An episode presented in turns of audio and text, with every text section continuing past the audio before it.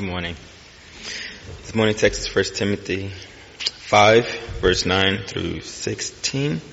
You can find this on page 993 in your Pew Bible. God's Word. Let a widow be enrolled if she is not less than 60 years of age, having been the wife of one husband, and having a reputation for good work. If she has brought up children, has shown hospitality, has washed the feet of the saints, have cared for the afflicted, and has devoted herself to every good work, but refused to enroll younger widows, for when their passion draws them away from Christ, they desire to marry, and so incur condemnation for having abandoned their former faith. Besides that, they learn to be idlers, going about from house to house, and not only idlers, but also gossips and busybodies, saying what they should not. So I would have younger widows marry, bear children, manage their household, and give the adversaries no occasion for slander. For some have already strayed after Satan. If any believing woman has relatives who are widows, let her care for them. Let the church not be burdened so that it may care for those who are truly widows. Let's pray.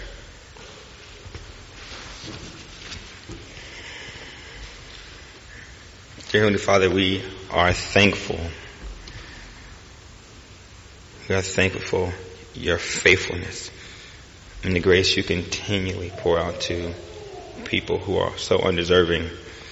We thank for this morning that we have to be able to come and gather together as a body to worship you, to hear your word preached faithfully through Cody, to be able to do life and fellowship with one another that we may encourage each other. Lord, we are thankful for how you are continually giving us undeserved blessings. Lord, as we read here in this passage how widows are to be cared for by the church, Lord, we have this example here at FCF, how we are doing life together. And if any one of us have burdens to care, we have our family, brothers and sisters here to care for us and love us in that way, Lord. And it's only by the grace of God that you allowed all this to even come into place, Lord. Lord, we thank you for what you're doing here and what you will continue to do here in FCF and what you will continue to do here in Fredericksburg. We pray that, that your work would continue to grow. We thank you for this morning. Pray this in your son's name. Amen. Well, if you will do me a favor, I want you to turn in your Bibles now not to 1 Timothy 5. I will be preaching on it. But by way of introduction, would you turn in your Bibles to Matthew chapter 16? Matthew chapter 16.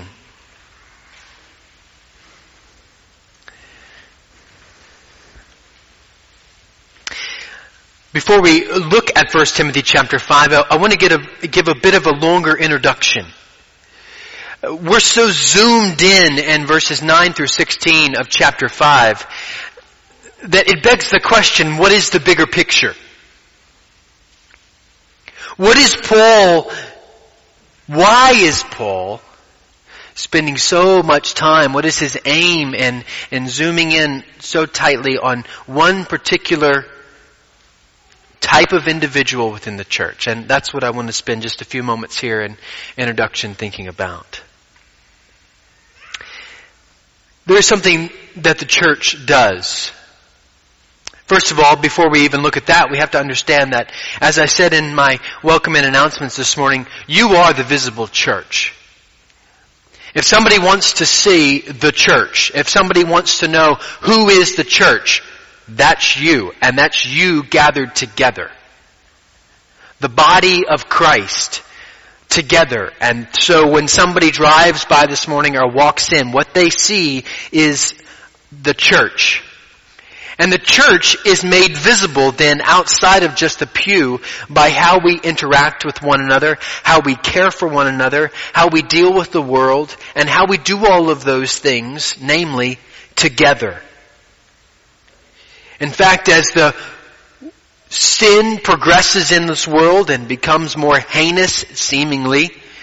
And yet as Christ progresses in this world and His kingdom advances, the clash of light and darkness seems to become is becoming a stronger and stronger clash, a, greater and greater contrast, if you will. The church then seems to be, according to scripture, made most visible in the face of the greatest darkness. That's what we'll look at here in Matthew 16 here in just a moment. Now, I rarely do this, so give me leave to do it at least once a year. I want a show of hands. Who knew that May is Older Americans Month? Now you know. May is Older Americans Month in the United States of America. I'm shocked. Not really. May is Older Americans Month. In 40 years, in 40 years, a quarter of the population of the United States of America will be 65 years and older. And yet, will those quarters still be around? Why do I say that? I read a book many years ago written in 1981. I didn't read it in 1981. I didn't have the capacity at that time to read. But in 1981, a, book was written by a man by the name of Joseph Bayly who started InterVarsity Press. He wrote a book called Winter Flight, and he wrote about a time that is to come. It's a tough book to read. I don't necessarily recommend it to everyone. But he, he wrote about a time when, when abortion would be the means by which we keep this society clear of, of any sort of malady. So anyone that is not the right blood type, anyone that is prone to any sort of disease or illness is executed in the womb. He wrote this in 1981. We're not too far away from these things. He also wrote about the day that if you were 75 years and older, you would be on a, a list. Your name would be drawn at random. You, you would be drafted, if you will, for death. And if your name came up, you went and checked in and they checked you out. You may be perfectly healthy, but we gotta keep a society that is free from any sort of malady and let's just keep everybody healthy and so we're gonna control life and we're gonna destroy it at a whim. He may not be, have been too far off in 1981 from what is to come. And even now we're seeing this past week, if you followed the news in the UK, of baby Alfie Evans, a little boy who was removed from life support. There was available medicine for the little boy, there was available care for the little boy, but there was not the desire that he live. And therefore the courts deemed that he was unworthy. Uh, in the last 24 hours, Fox News ran this headline in the UK. Daughter jailed for leaving mother to die in her own feces. And I think, and it's been made clear many times before, that if you want to see where America's going, look at Europe. We're about 5 to 15 years behind them. And yet that stands in stark contrast in all its horridness of killing life, it stands in contrast to what we do see as well, which is, by way of an example, this gentleman in South Korea, Pastor Lee Jong-rak. You may have heard about him. They made a film called The Dropbox, con- detailing this man's work of caring for orphans, unwanted infant children, even hundreds of them that are dropped into his home through a box like you would drop library books after it's closed. And he cares for them and he finds them homes. Some of them still having their umbilical cord attached. What seems to be very clear is that the church values life, is to value life no matter the age. Now look with me at Matthew 16, verse 13 through 19. Now when Jesus came into the district of Caesarea Philippi, he asked his disciples, who do people say that the Son of Man is? And they said, some say John the Baptist, others say Elijah, others Jeremiah, or one of the prophets. He said to them, but who do you say that I am? Simon Peter replied, you are the Christ, the Son of the living God.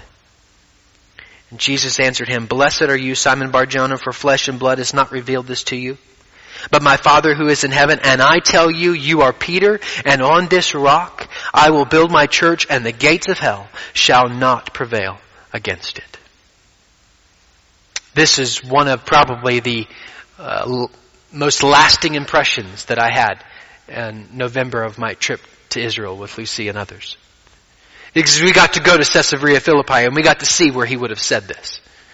And it isn't in a field with sheep gently grazing. It isn't in a marketplace where the delicious smells of food and this thought of, oh, just the church is gonna be great. No, where he stood was against this rock face of at least four temples lined up side by side by side.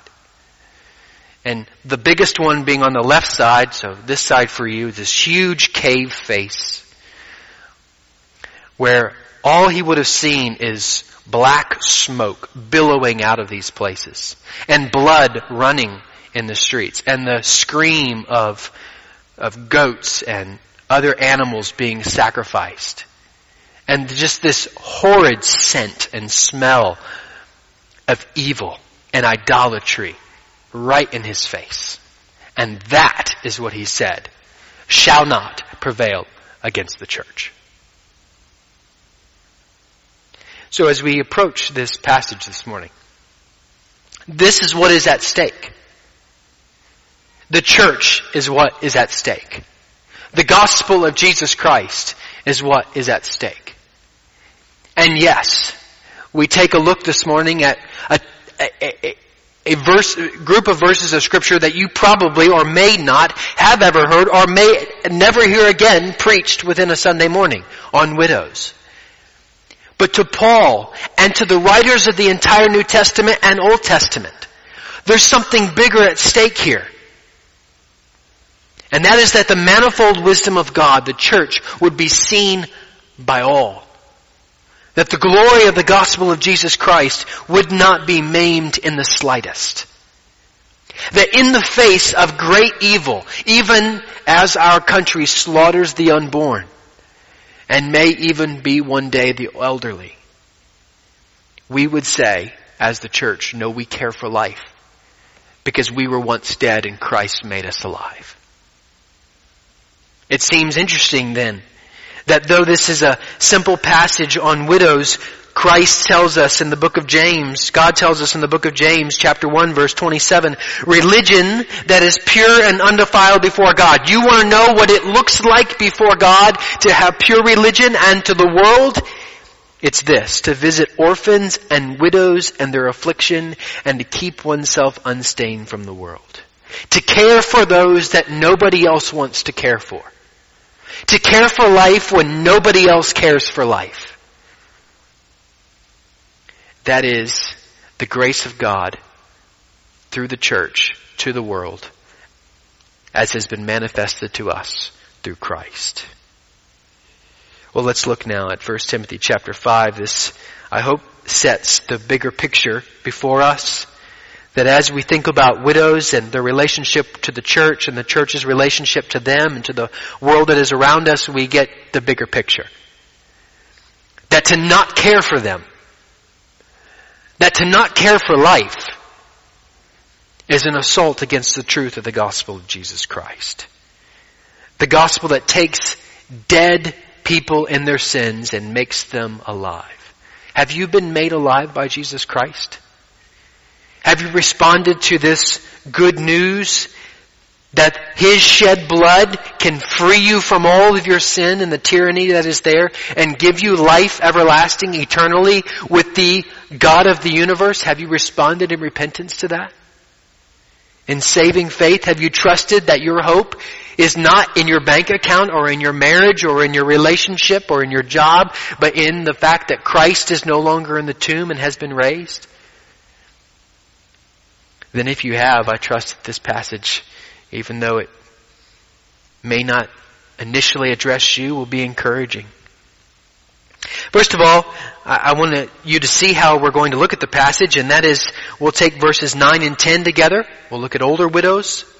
11 through 15, we'll look at young, younger widows, and then verse 16, we'll wrap up with an understanding of this co-laboring that happens.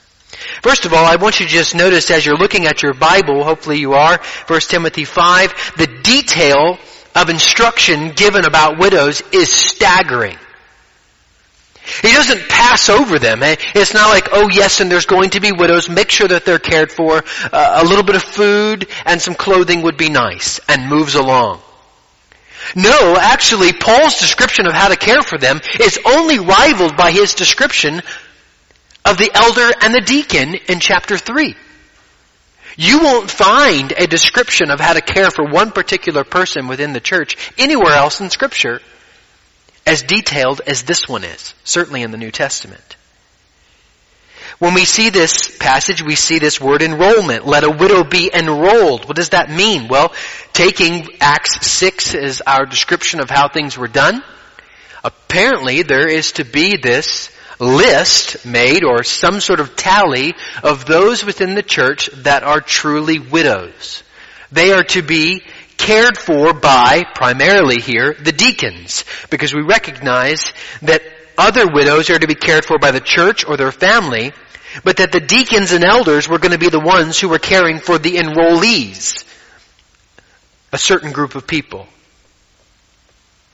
There would be this list apparently made of an official support to be given to these women. And why would they be supporting them? Because they were in kind supporting the church. We'll look here in a moment at the eight characteristics of these women, but it's very clear they're devoted to the church. In effect, they're Titus 2 women in their widowhood, serving the Lord with such faithfulness, the church is supporting their faithful service to the church, if you will. It doesn't mean then that the church would not care for those that are not enrolled but not to the extent that they're supplying for maybe for their their actual well-being, their food, their clothing, etc. And certainly the church would be leaned on to assist others. So, we could play, and we won't come on Wednesday, we'll do it, but just by brief explanation, we could play the case study game. Well, what happens if she's 61 and she's newly saved?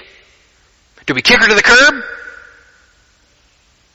What happens if she's 59 she can't bear children anymore. She's been saved. She matches all the other. Do we kick her to the curb? No, I don't think that's what they're saying at all. There's some license of, of understanding here. There's some wisdom that is to be gained from this passage of caring for these people. But it seems clear Paul is making some, some statements about a particular group of people. Let's look at this more clearly. Verses 9 and 10, if you're taking notes, I've just titled this first point as older widows. First of all, let's look at the similar language of elders and deacons. If you take the list of deacon qualifications in chapter 3 verse 8, there's eight qualifications for the deacon. Here in verse 9 and 10 of chapter 5, there are eight qualifications for the widow. Let's look at them. Number one, she must be 60 years of age or older. That was the age in that day historically where you were termed as old. Now, no offense if you're 60 plus. But what they were trying to say, their age implied, is that they were unable to care for themselves. And certainly know with medical advancements, you can be doing just fine at 60 years old here in the United States of America, but what they were saying is they were unable to care for themselves. They couldn't go out necessarily and get a job and provide for themselves. They needed help. Number two, they were the wife of one husband. Well, this begs the question, does that mean she couldn't have been married twice? No. In fact, he encourages younger widows to be married down in verse 14. And we certainly know of 1 Corinthians chapter 7 of his encouragement for marriage. What they're essentially saying is here is when she was a wife, she was a faithful wife. She was a one husband woman. She was devoted to him. Her marriage was marked by faithfulness. Number three, she had a reputation of good works. Acts chapter 9 verse 36, we have this story of a woman named Dorcas or Tabitha. And that's what she did. She devoted herself to the good work of the church. She was making clothing. She was assisting with other widows. And in fact, when she is brought to life, from her sickness, the widows that she'd been ministering to come and join her bedside. If we take a look in 1 Timothy chapter 2, we recognize that one of the proper adornments for the godly woman is good works, and therefore that's what she's doing here. Number four, she brought up children. She has been a mother. Number five, she has shown hospitality to strangers, to those within the church. She has opened her home to encourage the saints. Not just encourage them. Number six, she has washed the feet of the saints. She has exhibited her, she, her life is exhibited by humble acts of service. She's not those who would just say, I will open my home, but I certainly won't help them in their need. In fact, I will help them as occasion may require. Number seven, she cares for the afflicted. In a sense, what is being said here is she is caring, she has cared for other widows and orphans as well. She's cared for other people that have been in need. And then it wraps up. Number eight, she has devoted herself to every good work. Now when I read this passage this week, the first picture that came to my mind was the ad that is now an historical question, the ad being placed by Ernest Shackleton. And you've probably heard the ad. They're not quite sure now anymore if it's actually historically accurate, if he actually placed it, but it's taken on a life in its own and it's famous for its call to action. Let me read it to you. Men wanted for hazardous journey, small wages, bitter cold, long months of complete darkness, constant danger, safe return doubtful, honor and recognition in case of success. If you take the eight qualifications for a true widow to be enrolled within the church, uh, verses 9 and 10, you could place an ad next to Ernest Shackleton's. It would read this. Godly woman. Godly woman wanted to lay down their life. No wages, long years of isolation with kids, health doubtful, fatigue, discouragement probable, honor and recognition in case of success. Turn in your Bible a few pages to the right, look at Titus chapter 2. These older women, verse 4, 3 and 4 and 5, they teach what is good. They train the young women to love their husbands and children, to be self-controlled. They train them that, they're actively involved in relationships with these young women to be pure, to be working at home, teaching them to be kind, teaching them to be submissive to their own husbands, that the Word of God may not be reviled. The question has to be asked. What would make a man want to go to Alaska with Shackleton or wherever he went? What would make a woman want to respond to such a call? And the answer is Christ. All of Christ for all of life. That they are willing, they are willing to, to abandon everything else for the sake of the glory of Christ as exhibited and how they live their life. Notice, that the word of God may not be reviled. 1 Timothy chapter 5 verse 14 and give the adversary no occasion for slander. When a woman and by implication when a man lives his life within the home and within the public sphere, within the call of womanhood or manhood, as God has given and described to them, they are a, they are an affront. They are a, a, a barrier against the advancement of the enemy. This is what is at stake. We, well, yeah, you know, I don't get to go to the Congo to preach the gospel. You know, I'm just a second-rate citizen of the kingdom. Paul is making an argument for us that the godliness of womanhood, the godliness of manhood, exhibited within just the mundane, if you will, life, everyday life going on, is that which is the, the soundest declaration of the truth of the gospel of Jesus Christ. I mean, you have to ask yourself, why would a woman want to open her home to strangers? Why would she want to wash the feet of the saints? It's obvious. She's been saved by Jesus Christ. She's committed her life because of his commitment to her. Brothers and sisters, relationships are important. The commitment to God honoring relationships within your marriage or home has eternal ramifications to it. Waking up in the morning and rolling over and kissing your wife or husband is a little thing, but it has, it bears eternal significance in how you're pursuing and, and growing that relationship. Children, how you determine how, when you wake up and how you deal with your mom and your dad that day is really important to God.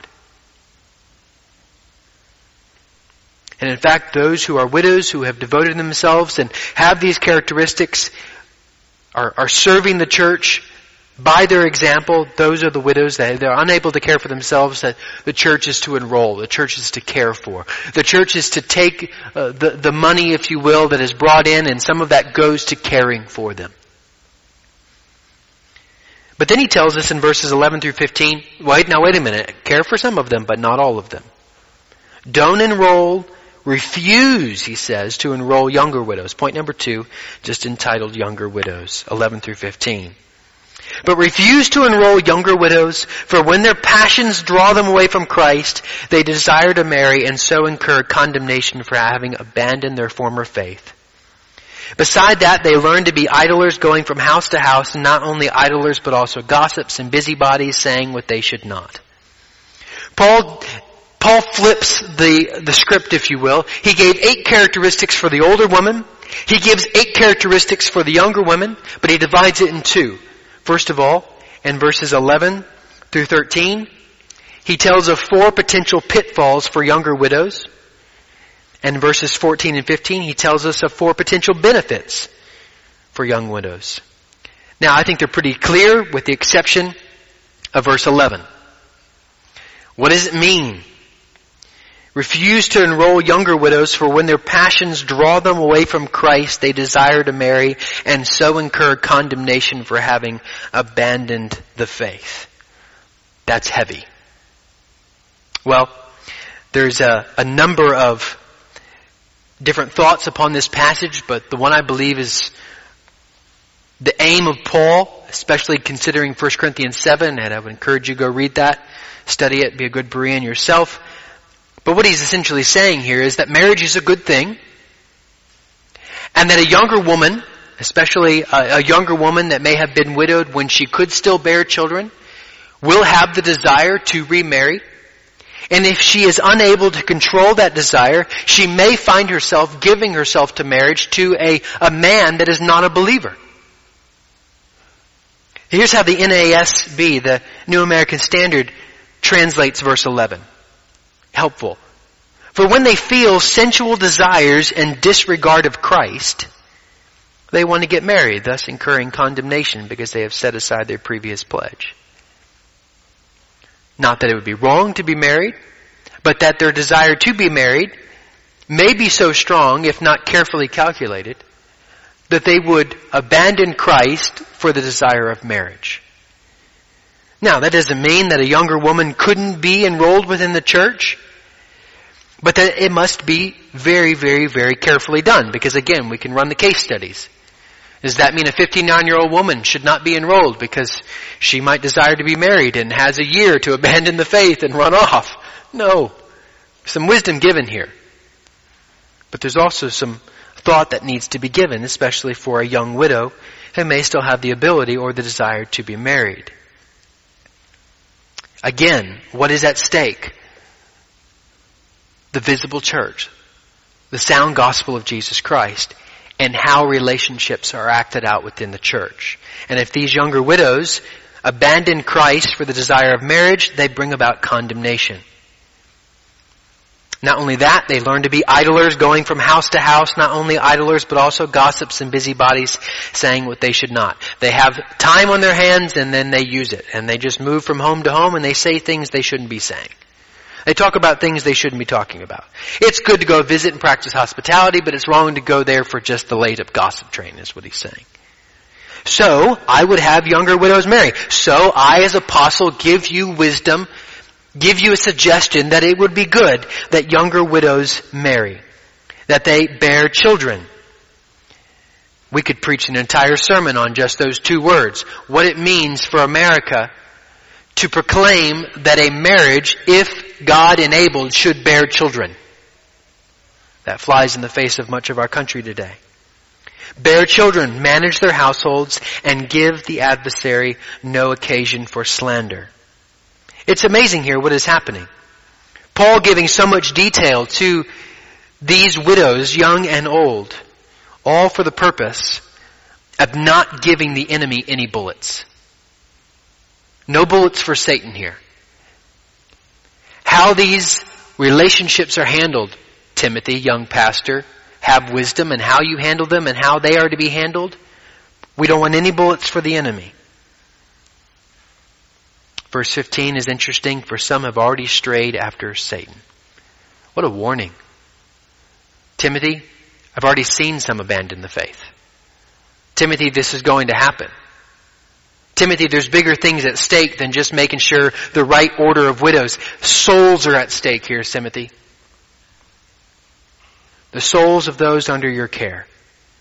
In fact, Timothy, the proper and practical caring of souls will serve as a protective means of spiritual straying. I think some of the greatest wisdom that an older pastor can give and that I hope to have one day is, is just very practical. Because in that practicality, which we see here, there's a, a preservation of soul. There's a protection of the soul that keeps the enemy from having bullets to slander them. Well, let's look at verse 16 as we close here. I've entitled it Co-laboring with the Church. Verse, uh, point number three, co-laboring with the church. If any believing widow, and that is in conjunction, that's in joining with verse 8, which we looked at last week, that the man is to provide for his relatives. Verse 16, believing woman has relatives who are widows. It may be indicating that the woman, as the keeper of the home, may care for those widows within the home more than the man may. The man provides, the woman cares, not sure but potentially the truth that is there. A woman, a believing woman, maybe even a believing younger widow, has relatives, she's to care for them. Why? Because she's laboring with the church as she does so. Let the church not be burdened by these particular widows, younger widows, so that it may care for those who are truly widows. The women and even the men caring for the family, the church caring for those without family, and especially those who are serving the church. Co-laboring with the church. Now what's application for us today? Well, I've already mentioned it, but I will mention it again. And one would be that the relationships that we have with one another, not only within our homes, but pew to pew, if you will, they really, really matter. Because that's what the, that's what the world sees. Is how you interact with the person to the right and left of you. That, that is what is the testimony of the transforming power of Jesus Christ is that when they see a person interacting with another person, that's not from the same bloodline, that's not from the same ethnicity, that doesn't have the same demographics, they ask why. When the Christian family adopts the child, when the Christian family brings elderly mom who has Alzheimer's to live within their home, the world asks why. Relationships are very, very important, especially within the home. The proper attention to God-given roles in the home is a force against Satan. The proper attention to God-given relationships in the church is a force against Satan. So before we run out the door and do gospel evangelism this week, which I hope you do, before we go out the door and do discipleship this week, which I hope you do, May we give attention to our friendships and roles. And then the second application certainly is, is that what is the, what is, what is being visibly seen by Fredericksburg with FCF? When Fredericksburg sees the visible church that is FCF, what do they see? Do they see people that are devoted and in love with the bride of Jesus Christ? Do they see people that are transformed by Christ and have transformed loves for the people of Christ and for the people that are not of Christ? What does the world see of the visible church here at FCF? Well, Paul will take us deeper within the church, if you will, in coming weeks. We'll begin to look at elders more closely even this next week and how to deal with sin, but I trust and pray that the Holy Spirit has laid upon our hearts His Word, the importance of the church, the importance of the care of one another, the importance of relationships, all because the gospel of Jesus Christ is of vital eternal importance. And may He gain glory through our relationships even this week. Let's pray. Father in heaven, we rejoice at the finished work of Christ that has enabled us to have these relationships that seem to be very clear here in Scripture.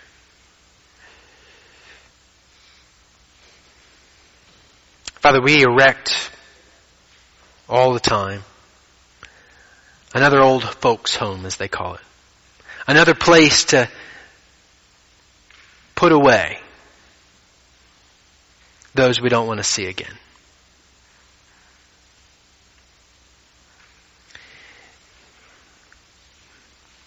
We take young women into buildings with dark windows to remove life. We do all these things behind closed doors. And we pride ourselves in this country upon love. Father, may this church and every faithful church in America take the darkness and drag it into the light. May we be those who faithfully care for the widows, the elderly, the orphans, the infants. May we be those who have the witness of caring for the unwanted and how we care for one another.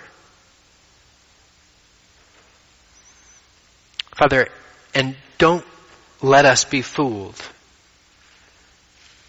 and thinking that what the world sees is when we walk out of our home. But rather may our husband and wife relationship, relationships, our father children, mother children, brother sister relationships be marked as well, even behind closed doors. That what we do outside the home is true, not for the eyes of men, but because of the transformation of Jesus Christ within. Help us. This is difficult. This is the, this is the fight for faith. One relationship at a time. Caring for one person at a time. And may you help us by your grace to be faithful to do so. All for your glory. In the precious name of Christ we pray. Amen.